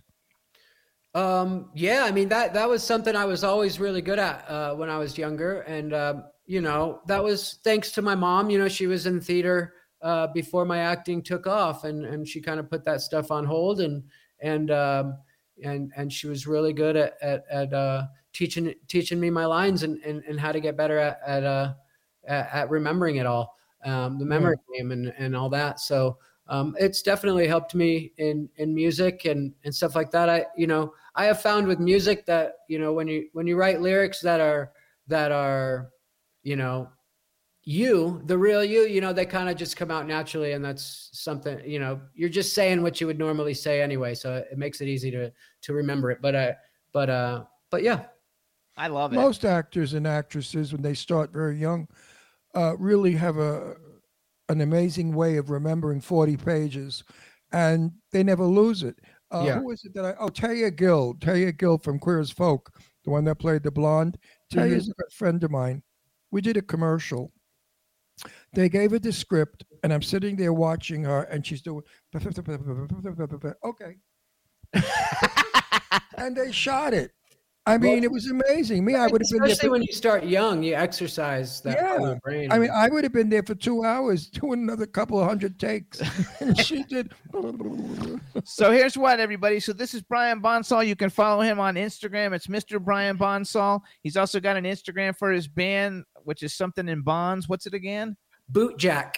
Bootjack and bonds Yep. um you can follow him I on love instagram that. on both I of them that. uh, his, his band was I'm gonna call you that from now on. his his uh, band is uh, was Sunset Silhouette S I L H O U E T T E. Um, you can see his acoustic stuff again on on uh, boot boot jack and bonds. You got And, Um, Boot follow him on and follow him on. it's, fu- it's funny because we made that you know band name that that everybody screws up and we've showed up to venues to play i I can't tell you how many times it's it's spelt different on the on the board you know it's and we always just have a laugh because it's like you know we we we we, we dug our own grave by creating this you know No, listen, I, I don't remember anything because I'm old, but I remembered Boot Jack and Bonds. So you did a good name. I Yeah, I- remember, I think it's if I good, too. remember it, if oh, if I remember it, the dead can remember it.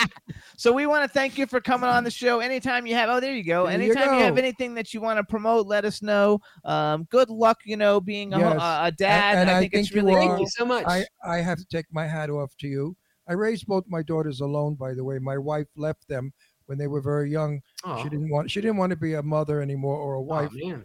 And they didn't see her till she passed away all their lives. So I raised two daughters, and I know Well, what it's it's like. amazing that you stuck around and, and Oh, I, I'm I'm a neurotic father. I I mean, they live a half hour from us. We're going to play cards with them tonight. I bet you're a great dad oh Yes, yeah. he is Well, a I great dad. respect great dads, and I want to just say to you, my hats off to you. Well, you are going to raise one hell of a nice human being.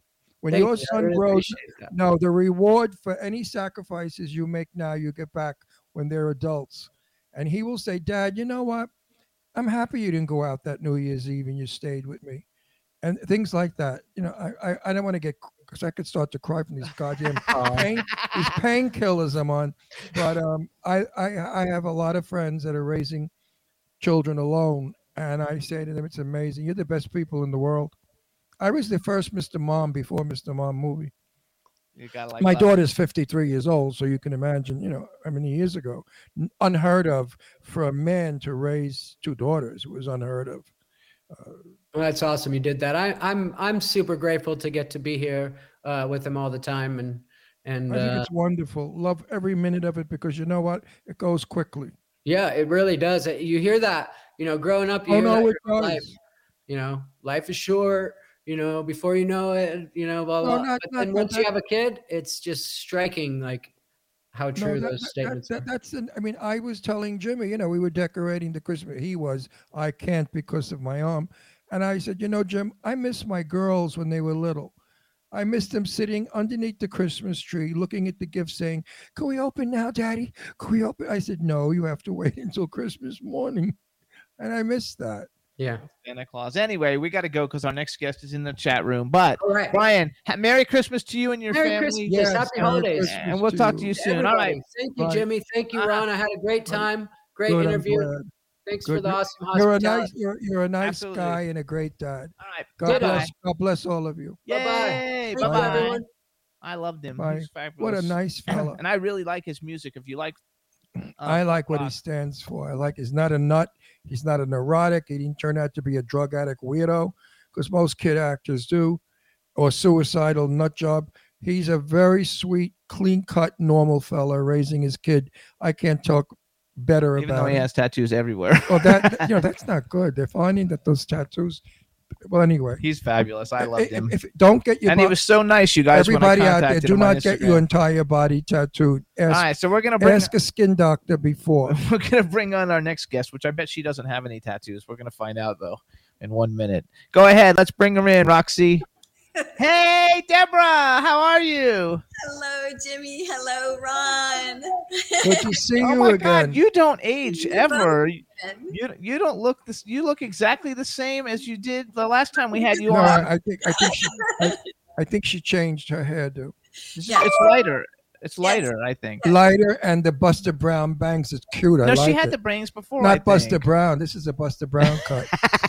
See how it's cut? It's cut at ear ear length under the earlobe. I like love it. So ho- hold It's on, let's called- do it. a when I was a hairdresser. I know we used to call it the Buster Brown. Hold on, let me introduce her. So, all right, everybody, now we want to welcome to the Jimmy Star Show with Ron Russell, the fabulously wonderful, gorgeous, and talented Deborah Foreman. Hello and welcome to the show. hello, hello.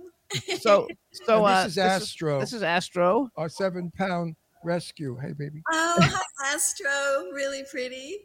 He's a sweet boy. So, Ron, you remember Ron, our cool, outrageous man about town co-host? Yes. And last time, last time we had you on, we lived in Pennsylvania, and you were living in Big Bear. And I was living in Big Bear. I'm now in San Antonio, and you're in Florida, right? And no, we're in Palm Springs. Oh, Palm Springs. We're Okay. in Palm Springs, and we go to Big Bear. We just shot a movie up at Big Bear not not too long ago. Oh, yeah. Yeah. I lived there. I've been here two years now. Now, how do you So like do- do living you in miss- Texas? Do, do you miss Big Bear? No. Oh, so figured I don't that. like the driving up there. I don't like to go up. No, it's kind of boring, and the people are not the best anymore. It's changed a lot. It's changed a whole lot. I was there Yeah. for nine years, and it was fabulous in the first Yeah. couple of years, and then it really, it Got just tou- changed. touristy and crappy. Yeah, it's not it's not the same sweet Big Bear that I grew up with. Um, in San Antonio, I was raised in Texas, so I'm back home basically. Oh, okay. Oh, that's good. See, in Palm San Antonio, that's where the Alamo is, right? Yes. Yep. I went there as a kid. Palm Springs is not what it was 20 years ago. Palm Springs has changed. I don't care for it anymore. It's gotten commercial. They're building all these ugly, big monstrosity buildings, tearing down the wonderful old cowboy little taverns and stuff that made Palm Springs so quaint. And now it's looking like Las Vegas with the bright lights and the and the uh, coffee shops. And it, why why do they have to destroy? like the biggest Starbucks I've ever seen here. I mean, one thing I have to say about Europe, in Europe, they do not destroy anything to make modern. And we should leave our traditions. Palm Springs used to be the quaintest, cutest little town. Now it's LA. Same problem. We go to LA a lot. And the crime is here. Crime is in Palm Springs. It's Terrible. scary. Anyway, we have a chat hu- room. I hurt myself. That's why I'm uh, in this thing, and I'm on Vicodin. So if I don't make sense, please bear with me, because I'm in a lot of pain. So, so you guys, first of all, we have a chat room full of people. So say hi to everybody in the chat room. Hello, hello, hello.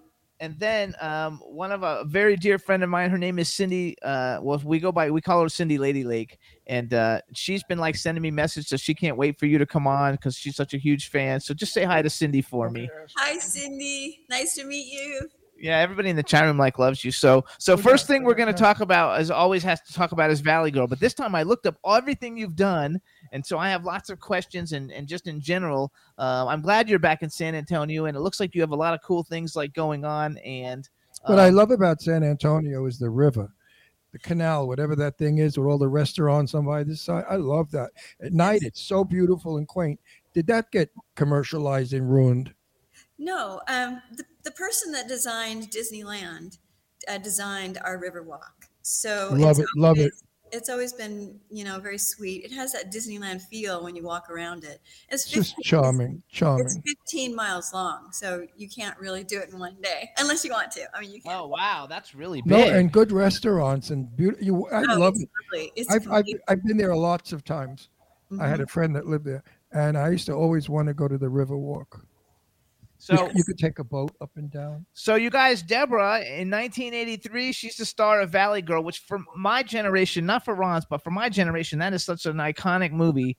Um, you know, we've become actually really good friends with E.G. Daily. She's been on the show like ten times, uh, which. Uh, um, and she, she, you know, she she was in the film with you, Nicolas Cage, Michael Bowen, Cameron Dye, uh, and now they did that. And I noticed that in the new TV show, you had like a little cameo. Did they actually contact you to say, "Hey, we want you to do a cameo in the new Valley Girls TV, TV series"? Yes, they did. And um, I didn't read the script. I only saw my sides, and I have never seen it. I've never seen it either. I've never seen it either. I didn't watch it. Sometimes I have this thing about um I hate the fact that they I don't like old things to be remade.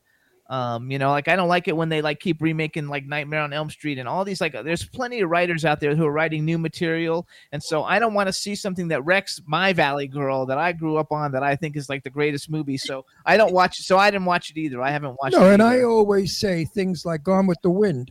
That belongs to Vivien Leigh. A lots of Bette Davis movies they're making remakes of, and don't do it because it belongs to Bette Davis. So you see, once a person makes a film that is um, legendary, don't touch it. Astro, enough kissing. You're making me like a bath. It's funny because lady like. Cindy, who you just said hi to, just wrote like she has the VHS of Valley Girl. But I remember my, my daughter, my daughters growing up used to say uh, that we lived in L.A. She'd say, "Oh, that girl, she's a Valley girl. She talks like a Valley girl. They dress like a Valley girl." And it was like a bad thing to be a Valley girl. What what was this famous saying they used to say the Valley girls all the time? Something with a the dialogue they used. yeah. no. There was a famous saying that all the kids did. Um, gag me with a spoon. Gag me with a spoon. there you go. That's it. Gag me with the spoon. I read your mind. Right, That is right, hilarious. Right, right, right. So, like, do people recognize you when you're out walking around from that? Uh, no, not now because I'm I'm older and you know the ge- it's generational. So younger Right, people the don't audience really changes. know. Yeah, the audience has changed, and and I'm happy because that's you know I'm going to be 60 next year. So I'm- Go away. You look so good. Thank you. Well, How much work have you had? Um, none. I don't. I don't do Look work. how beautiful you are. You don't look 60 He's 80, he's 81 and a half. and a half. and a half. And I'll and I'll be 58, so like I'm But I'm you right look behind you. wonderful. You. you look wonderful for 60. You've leaned Thank you've you. lived you've lived a clean life. Oh, and we just went to for, Yes. Hall- for No Halloween. dr- no drugs, no booze. no drugs, but I do love to drink. I love my wine. Oh, but And that's not drinking. I'm talking cigarettes. I I'm talking about alcoholism. Oh no. not- huh? not- and no smoking. That's No wh- I look I don't do that crap either. That's why I look pretty good for 81. So keep it. keep- You look beautiful. Look at you, how Thank pretty. you. Thank You could be. The, you could be the new Doris Day. That's a nice compliment. Thank you. you could. You could be the new Oh, I Doris like, Day. I like love it. It's funny because we went to a Halloween hotness fundraiser uh, at, at Madame Tussauds in Hollywood uh, for for Halloween, and Diane Franklin was there, and I'm sure you know Diane Franklin, right? love Because she's her. been on our show, her. yeah. And uh, and she got a, she got an award, and it was great because she's been on our show, so we got to actually meet her, you Uh-huh. know. And uh, and and you guys are both kind of both have that those iconic movies, you know, that you were in. Uh-huh. Um, that everybody kind of like knows you from. So tell us your part in Valley Girls. A lot of people might not remember. In which did you- one? Well, young people. Oh no, not in the TV show. That shit. no, sucks. no, no. The, the movie. The movie. in the movie. Uh, I played the Star. Valley She was the star. I Yeah. know, but people have to. People remember people by characters sometimes, not necessarily by their own. Our audience though is old, older, so, So they, they like they, know who they she know who is. you They are. know who she is. So for the younger audiences, just keep wondering. No, let No, her tell them who she is. she's Julie. I played, Who- yes, who- I played Julie um, in Valley Girl, the um, the title Were you, role. were you the good girl or the bitchy bad girl? Um, I was a good girl. So she was the good girl And in Valley. So now when people I think you watch the it, same. you know, it comes on television. So when people watch Somebody it, said they, they watched it on Pluto last night. see now they could say, "Oh, that we know her. She was on our show and she played the good girl." So you guys, some of the other stuff that you have seen Deborah in, and and and I, and I know we didn't talk about any of these, and I want to bring them up because some of these are with such big people. I guess last time we had you on, I was so just I, I'm a horror guy, so I really like talking about horror movies. And Valley Girls, like one of my favorite movies, and 315, The Moment of Truth, is one of like like such the a Valley great movie. Girl's not a horror movie. I know it's not. I said Valley Girl and horror movies because she's oh, in a Oh. bunch of horror movies. But she did a movie and I haven't seen it. And I'm going to see if we can find it. It's called "I'm Dancing as Fast as I Can" with Jill Clayburgh, Dianne Wiest, Oh, I know that movie. Jeffrey I've. DeMunn, Joe Pesci, and Geraldine Oh, yes. Page. You, you're in that? That was one of the first things I ever did. I was 18 years old, two weeks worth of work, and the one line that I was given, it was cut the day, like right, Oh. like right there on the set. That's, it was a great. I love that movie. I'm dancing as fast as I'm I in the can. background a whole lot. Um, I'm in the in the insane asylum part. Oh, I- actually, I want to watch it just because I've never like seen it. No, it's a good movie. And one of my favorites is 315, The Moment of Truth with uh, Adam Baldwin and Ed Lauter. You did a bunch of movies with Ed Lauter. I did a couple. I know it was amazing. I didn't, you know, I did uh, Real Genius, Yeah, Real Genius with Val Kilmer and Ed Uh-huh. Lauter. his daughter, and then in 315, I know, I know. I always remember him because, like, well, like in uh, what's the the longest yard? You know, he's like the he's like the jail guy, like the prison guard guy. He always plays people that scare me. when I was young, you know, he always kind of played the mean person that you you were afraid of. Sure. Um, and so I thought he was. You're lot of still fun. like a young, sweet girl. The way you talk and giggle and laugh, you're like a young girl. It's wonderful. I could Thank picture you in a 1954 convertible going to the hop, wearing a poodle skirt. That's how I envision you.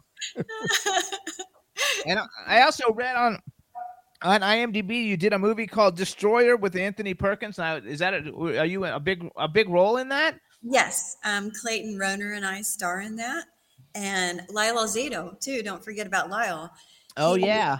played the the, the baddie in that film, and um, it was shot in Denver, Colorado, and it was a good time. That was a hard that was a hard one for me because there was a lot of crying, a lot of screaming, a lot of it was Which a lot you're of not. torment. Yeah. Well, that, that, that's why it's called I acting. love that laugh that you just So did. That was was a, challenging. that was just like a Julie laugh, just like that. Well, that's who she is.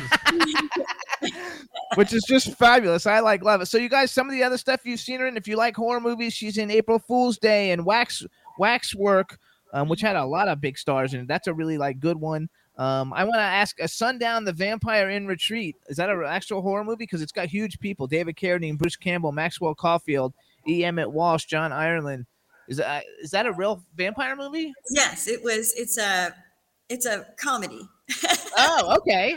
A comedy vampire Is, movie. is, is, is, vampire movie, and I don't think people know that it's kind of funny, but it is because I've I've seen it recently. I went, and this is this is a pretty funny film.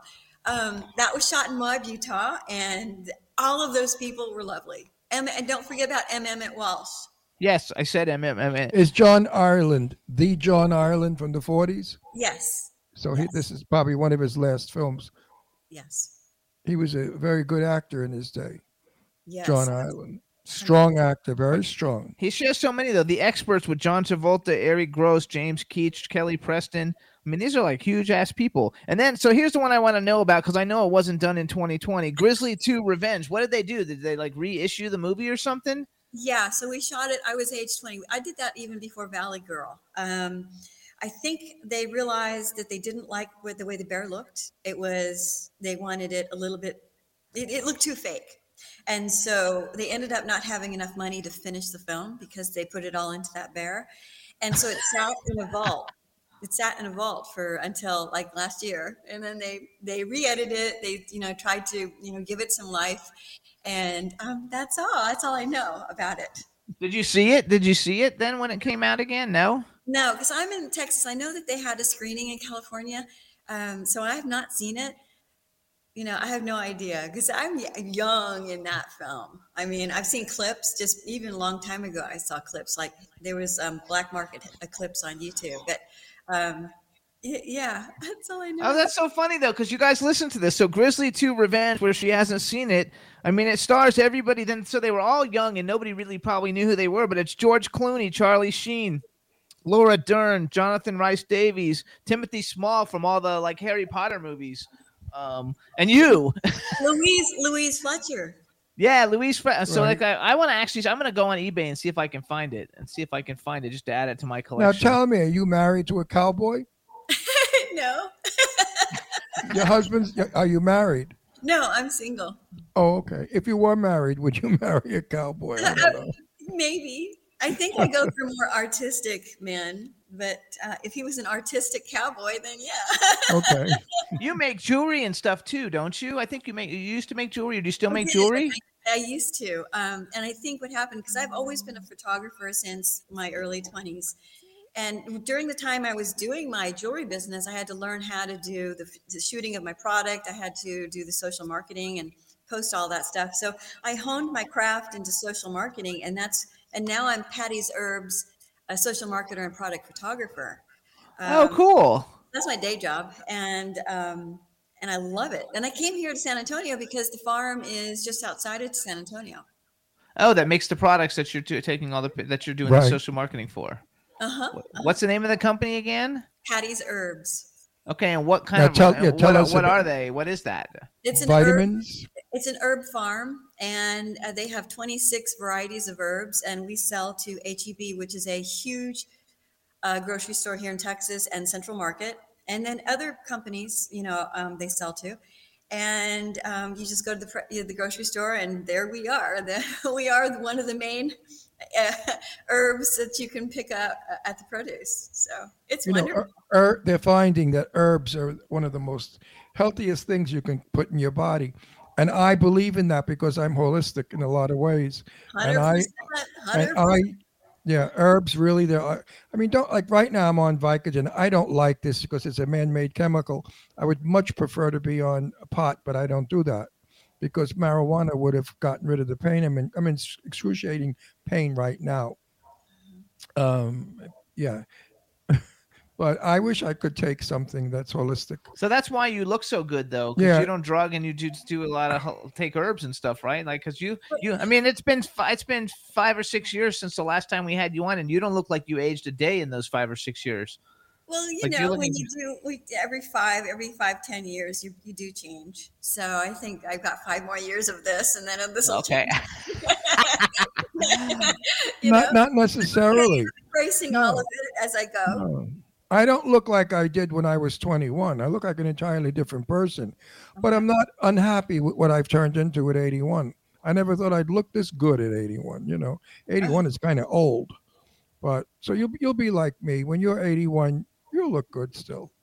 You you, you know you'll you'll be sophisticated. Uh, I feel sorry for some act. I can't mention names, but I'm I'm from the olden days. where I hung out with all the legends and some of them just never stopped putting on makeup that they put on when they were 20 and they were 80 and 85 there's one i could tell you right now but i won't mention her name.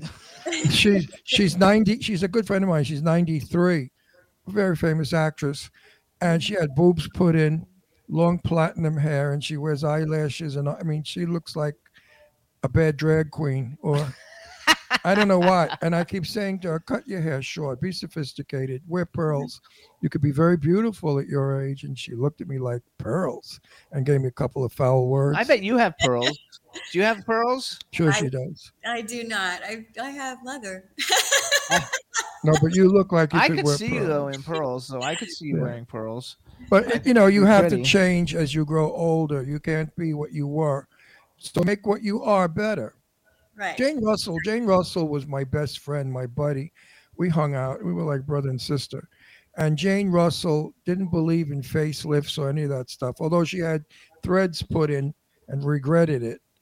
Uh, 89 years old when she passed away. I've got to tell you, she had a body of death and was gorgeous, still at 89 and it was and she was an alcoholic for so many years and i'm amazed how the alcohol didn't ruin her beautiful face she was one of the luckier ones but i know lots of the old girls that we used to hang out with that just fell apart but you're not going to i could why am i rattling on about this? I this don't know. I was stop me cha- I I, was am on change the channel. I yeah was gonna change the I, am I'm on a vicodin roll So, so that's funny though. I like it. stop me stop me i'll go on forever Oh, now hate I lost this. my whole like. i don't like train- being high i'm I not lost my whole i train like thought. being in control don't you Uh, yeah, somewhat. Uh, No, I don't like ever not being in control. I don't like it. When, I don't like not walking right from alcohol or talking right. Uh, and I don't like being with people who don't do it either. You ever get stuck with a drunk at a party who chews your ear off and you want to kill yourself? Um, I don't let myself get stuck like that. See, Good for you. That's good. I get stuck because they don't let me alone. They just they follow me. It's the drugs. As I'm walking away, they're still talking. So le- I want to go back. So first of all, I want to know uh, how how was doing my show chauffeur was Sam Jones cool? Because like I'm a big Sam Jones fan. me too. God, Flash he's my- Gordon. He's my favorite co-star. Oh, cool. Yeah, he would be mine too. Flash Gordon. Ron loves Flash Gordon. I love Flash Handsome. He's talented. He's genuine. He's authentic, and he's a gentleman. There you go. I've, I've heard all those things That's about my light because the lighting behind me is now sort of changing, and so I'm looking like um, a pop art. Oh, you look fabulous. Telling look- me You look Bring that. fabulous. there, it's So- a little bit because the lighting. No, it's it's good. It's good. It's good. It's good. No, it's good. I, I would tell you if it wasn't. no, I, I mean now that you're making a point of it, but uh, he's Oh, Sam. Sam is a uh, every. I've a few people that know him have said the same thing about him. I missed meet. Or do we ever meet him? Why we No, missed we- we, we missed missed meeting him, and I was upset about it. So I have another question then, because we just had Brian Bonsall on. I don't know if you know who that is, but Brian Bonsall was Michael J. Fox played Michael J. Fox's little brother on Family Ties for many years. Uh, Oh he was like the little teeny kid, and you were in an episode of Family Ties. Was Brian Bonsall on it then, or were you on it before he was born? Because he was like the little brother. Yeah, it was before he was born. Oh, okay. What did you do on Family Ties? Were you like Michael J. Fox's date on one of the episodes? No, I played a Catholic schoolgirl. With pearls, the, Girls, yeah. the Vestal Virgin. it was a scene. It was a scene with me and two others, and we were all Catholic schoolgirls at this some kind of a tournament. And we were very smart, and we were competing against Michael J. Fox and his uh, team of people. And we kept hitting the buzzer. We were very smart, you know, girls. It was funny. It was fun to do. I, I, I bet. And I told him because I told him that we had you coming on. You were on an episode, but he was. I think he was three when he started on the show. You know, he was like a really little kid, so he didn't doesn't remember. He was a huge child star, uh, but he was really fun and a lot of fun. Now he's like a punk rock, you know, band guy, and he's he's raising his kid at home, and it was a lot of fun. But we told him that we had you coming on.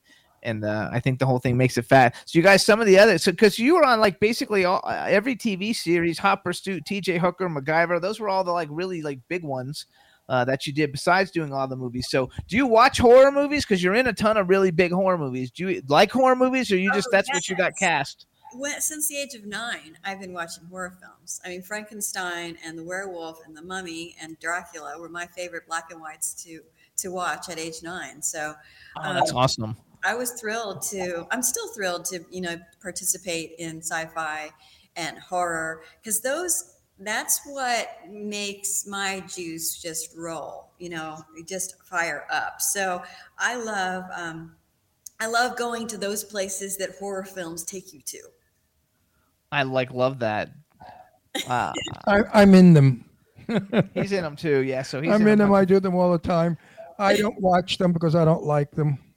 I don't like horror movies, and I certainly don't like blood and guts and eyeballs falling Oh, out. I love it. It's not my kind of. It's not So my wait, kind of entertainment. So, what are some of your favorite horror franchises besides like the black and white? So, if you're going to color, go into color. Like, what are some of the? What are some? Of, oh, Hammer films were my favorites. oh, okay. Whoa, sorry, the dog just was going. What is someone coming in? What?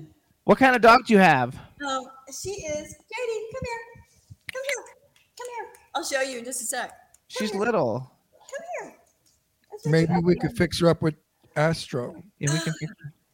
oh, hey. Oh, look, Astro, a girlfriend. Look, This is look at the screen. Astro, look at She's so cute. Look at the screen, a girlfriend. Now, is that a rescue or did you get Yes, it? she's a rescue, and she's poodle, and she is um, Chihuahua, and she's white Swiss Shepherd because I had her DNA done. Oh, wow. Oh, she's twelve ish, aren't you? Yes. Oh, her my name, gosh. Her name is Jade, and she's my sweetheart. Hi, Jade. Jade, meet Astro. Yeah, Ja- Jade, we have Astro's Astro. cute. He's he's only seven pounds. How much does she weigh? She Around. weighs 10, 12 pounds. Okay, fine. so that's not too much Okay, bigger. Astro. So you want to go on a date with her? we have three rescues. Astro's a rescue, and we have two other ones. Um, like they're, Look at she's they're a pretty too big. They Astro. knock everything she's down. a pretty girl, Astro. Look at her. She's pretty. I like love it. You I could- think it's you could fabulous. borrow the car, Astro. Jimmy, Jimmy, I did post recently on Instagram that I had an announcement, and I'm happy to announce it here. Oh, good, good, good, good. I would like to What- hear what it. are I you saw it. announcing? She's gonna Okay, something so- that everybody on Instagram's waiting to hear. Go, tell us. A week, a week ago, I booked a film, and it's going to shoot in spring of 2022 in Arizona and New Mexico, and it's a sci-fi film, um, an alien alien abduction film, and I play the aunt to the lead girl. I don't I can't say who's going to be that yet because those those deals have not been put in place Right. yet. I do kind of know who's going to be getting it, and and so then her daughter gets abducted, and we go on this. You know, we have to find out where she. You know, just just go through all these ideas and, and avenues of trying to get her daughter back. So, and it's from the perspective of the mom, just like the uh, what was that one that Spielberg did? His sci-fi one. Yeah, it's the third third kind. Oh yeah, yeah. Close Encounters of the Third Kind. So there you go. And and it was never told from the perspective of the mother. So this is going to be told from the perspective of the mother. Yay! Oh, congratulations. Ron wants to be in an alien movie. Well, you know why? Because I told everybody five or six years ago, I said, enough with the guys coming out with masks and stabbing and sh- we've got to do alien films, you know, outer space films. They were very big in the 50s. And I predicted, I said it's going to start happening. And now there are more scripts floating around for this kind of film. I am dying to play in one. Yeah. Oh, I'm, I would be so happy to play in a in a alien film. I told him he has to write one, so then we can go out and get the I, I think I might I might I might write one because I have ideas of aliens. You know, I believe that they came to this planet millions of years ago and they started the human race. And that's why Asian people are actually alien people. Because if you look at the alien and the Asian, there's a great similarity. And my very dearest friend is Susie Wong. Sue Wong. Wong, and she's Chinese, and I keep telling her, "You look just like an alien. Look at you. You're five foot tall. You have slanty eyes. You pinched nose. You're gonna." So she cracks up laughing, and I would like to write about that. That that's what's going on. And I won't give away the plot, Anyway, and somebody's going to steal it. So- but it's so going to be an interesting alien So movie. first thing I may do is- call on you. You have to say congratulations. You yes, Congratulations, congratulations to Deborah you. Foreman. You guys, you heard it here first on the Jimmy Star and you're going to with love Ron Russell. shooting it. It's going to be fun. Thank God, you. I know. I look forward to it. I play a conspiracy theor- theorist already, even before this happens to the family. So it's. Uh, I can't wait. I have think it's never worked with a lot of CGI. Have you? No, I know that. That's fun. Yeah, no. CGI is fun.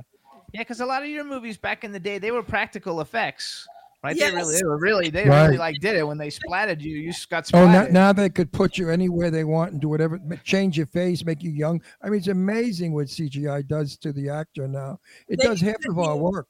They could put me in a film without me being there. That's Yes. right. It, it's amazing that they. CGI is half of our work. We don't have to work as hard anymore. But I would love to do that film too. Not that I'm asking for a job because I no, I have I have six films waiting. I have no time anyway. But, seriously, but So before- I, I, I think it's wonderful. I'm the last time we you. had you on like uh you know ron's always been been an actor but like i started producing films i have like nine different films on my slate now do you do indie films too that aren't sag or do you have to do you only do sag Um, I'll have to. I don't know about what's going to be happening with SAG anyway with this next film I'm going to be doing. Right. Um, I know that there's a way that you. yeah there's a way It's There's- it's I know it's that low low budget, low budget. well i have um, everything going on i have i have films No, from- you're allowed to do now. I understand low budget uh, movies. it depends If, you're SAG, Well, as long as it's a low budget, there's a thing called low budget SAG.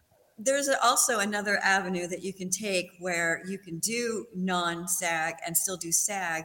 Right. Um, it's it's and it's legal and it's and SAG doesn't always peddle that information out for us to know because they do Yeah. want us to stay with SAG because of hey, it's it's all about money. right So, um, but there is a way. And right now, I'll find out what's going to be happening with this film in terms of um, my SAG status, my membership, and stuff like that. But you know, I'm just open. in general i want to know because i've got like like i said i have nine films in development and they go from uh, my lowest budget one is under a hundred thousand and they're going up to about 14 million so i'm doing i'm doing all different Yeah, but Fran uh, Drescher genres. is now the president of SAG. So let's see what she's going to do with it because she is definitely an indie film fan. So I think she's going to open doors for indie films. I was trying to find out though if she does them because then I can put her on the list of actors that I know how to get in contact. With. Yeah, well, she with, can do it. we can- She just can't be in a million dollars uh, indie. If she that, can- got, she- if that got loosened up, there would be so much more work for everyone. Yes. Absolutely. Oh no, absolutely. And you know, I mean, I'm working on a set right now with this goddamn mask and all the bullshit they're giving us. I'm furious. I don't have fun. I, I'm on the set and I have no fun. I want to go home. You can't talk to anybody. You're not allowed to kid around. You can't do risque jokes among each other like we used to do. Uh, it's like, okay, you're on, go. You, uh, uh, where's your mask? In No. Texas, in Texas, we're not wearing the masks anymore. Oh, so See that? lucky. So you can smile on a set. I we have one actress. She said, "I'm not wearing a mask. You'll ruin my makeup."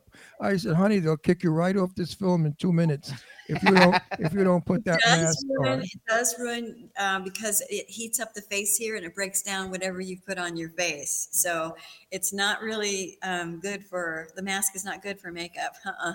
no, not at all. I wish they would do it here. I'm gonna put you on my list though, because I have a bunch of different movies, um, and I have all these people come to me because they know that I know how to get in touch with all the celebrities who come on our show because I book uh, everybody, and we don't go through agents to get them all, you know. And so like I, I've compiled like a list, and people come to me and say, who, you know, who do you have, you know, that'll do an indie film for this that fits this role, and I just send the list of like all the guests that have been on the show, and I was like, because if I could get work for you guys, I'm happy to help, you know, any way that I uh, that I can. I'm, we're grateful that you guys come and and share your life experiences with us, and so anything that we do, and that way I also have my own list for my own films that I'm working on, and uh, so it's a lot of fun. Well, I just feel that SAG, you know, it, SAG doesn't stop you from paying your dues. You know, like.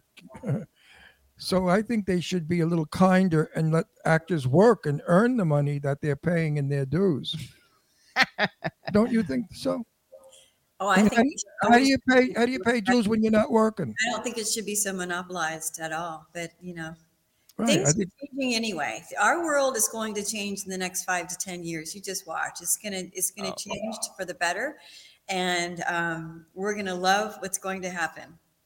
I'm actually Well, working. let's I'm filling, hope so. I'm Let's hope filling out SAG paperwork now for another one that we're doing though, and they have all kinds of like if it's a streaming project, you know, there's uh, there's all kinds of things that you can like pay the actors a lot. There's a lot of ways around things now that I'm learning them all because I had to study everything to, to get this done. So it's all really good. So you got a new film, that's terrific. Um, you have um so many so many great things. Do you have like one or what are like out of all the things that you've done, what are like one or two of your favorite things? Maybe not the ones you get the most recognized for, but the ones that you either have the most fun or I don't know that, that have a special place in your heart. Well, the most fun was my chauffeur, hands down. That one was the most fun I ever had on a film, and it was um, comedy. It was slapstick comedy. It was very high energy. Sam Jones was beautiful. David Beaird, who directed, was beautiful. Stephen Wolf, who was our line producer and is now producing now his own films out there in the world, um, is beautiful. So that is my, and I love the wardrobe. Let's face it, you know, it's all about the clothes. So, Yes.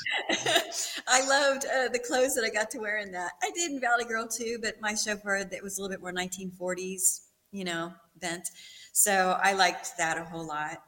Um, let's see. What Now, where could you see? Where could? Where and when could we see my chauffeur? uh, you could go to Amazon and you can rent it. So it's it's on even even How Valley. much is the re- how much is the rental? Probably, probably two, $4. uh, probably two Yeah. dollars. Yeah, two ninety nine or three ninety nine. Yeah, I have to I have to let our viewers know because we have a lot of uh, senior citizen viewers who are on limited funds, and they appreciate my doing this because they want to see the movie, but you know they don't want to pay like eight, nine, and ten dollars. I mean, they have nerve. There's a Bette He Davis. gets mad because No, there's a Bette Davis movie on that is a 100, it's 1943. It's been on co- commercial television for free forever. And they were asking 8.99 to see it. And I thought Bette is dead. She's not going to get the money. And I knew her. If she were alive, she would get the money. But um it's stupid. he you know? likes all the Turner Classic movies, and he gets so mad because those are more expensive than the regular Yeah, movies. and they're old as the hills and they've been seen a million times. So I don't know. They have to have some kind of new ruling on this. Can I uh, tell you something else that happened really cool last week? I mean, Yes. super, super, super, super cool. I get an email from a friend of mine that is watching the Gotham Awards on a YouTube channel because he couldn't be there and he lives in New York and it's just like he couldn't be there. So he goes, You're not going to believe what just happened. He said, Peter Dinklage just um, said something about you and Nicolas in his acceptance speech of this award that he was receiving at the Gotham Awards. And I, I said, Did he actually say my name?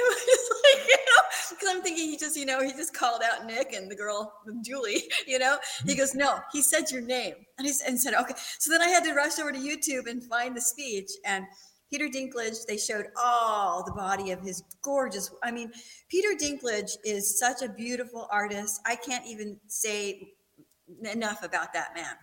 So they showed all super his- A list. He's super A list. So uh-huh, and he- showed all of his beautiful work, and he goes on, he's talking, he's talking, and he's talking about snippets in films that f- don't feel like acting.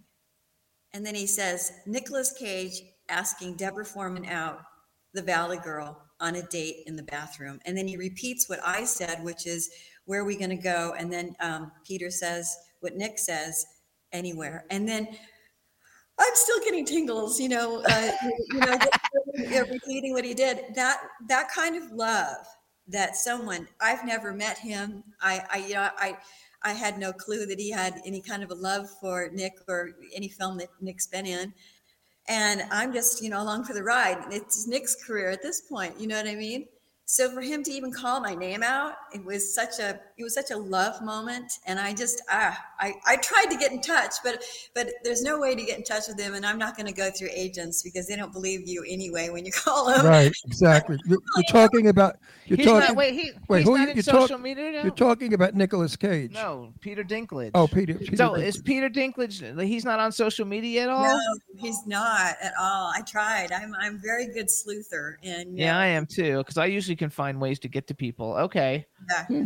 I'll look that. I'll look and Why see if I don't can find anything. contact Nicolas? Maybe he has a contact. No, him and I, we don't have contact. I mean, if we ran into each other, it's always beautiful to see each other, but we You don't and have Nicolas. each other's. Yeah, we don't have each other's phone number. Mm-mm.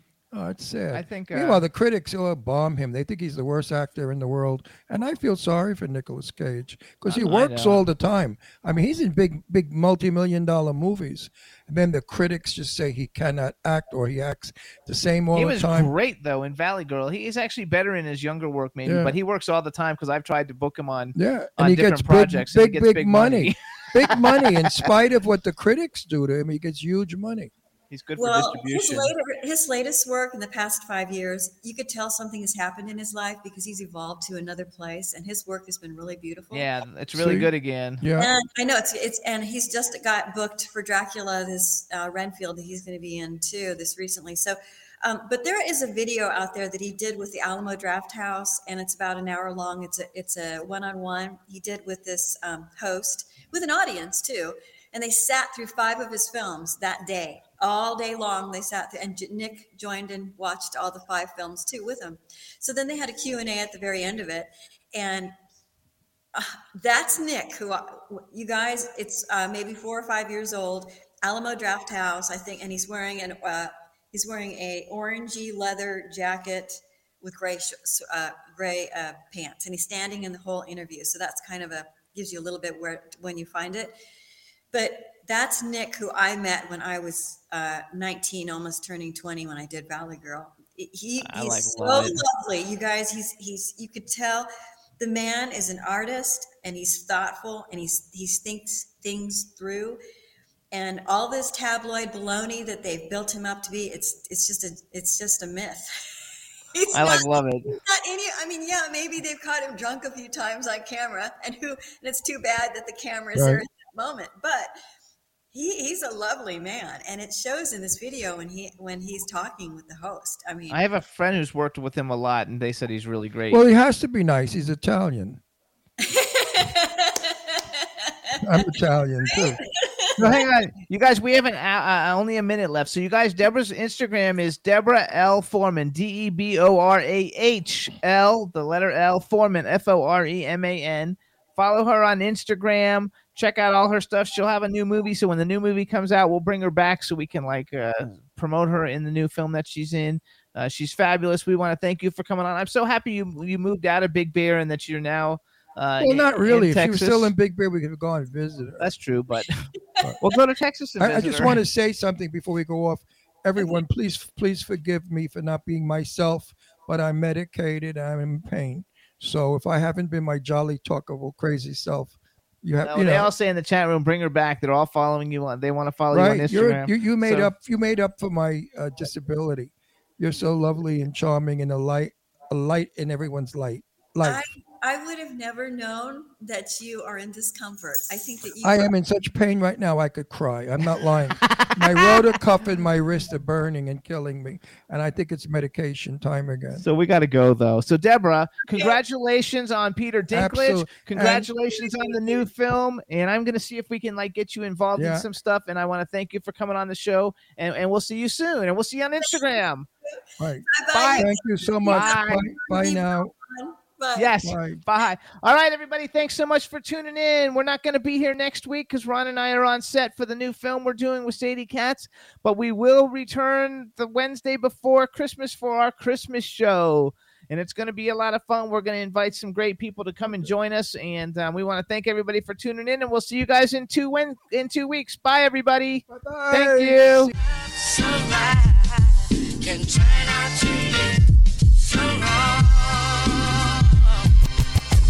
in the mix. Yeah, we in the mix. It's another episode. Here we go. The Jimmy Star Show with Ron Russell. Interviewing the hottest, newest, and truest of today's celebrities. Make sure to subscribe so you can get notified weekly. Jimmy Star, he's the king of cool. Ron Russell, he's a gorgeous dude. Chat room is live, and you would be a fool not to vibe with us at the Jimmy Star Show with Ron Russell. Come watch it live on W4CY Radio. Miss some past episodes? Download on iTunes. The Jimmy Star Show with Ron Russell. It's the Jimmy Star Show with Ron Russell. Oh.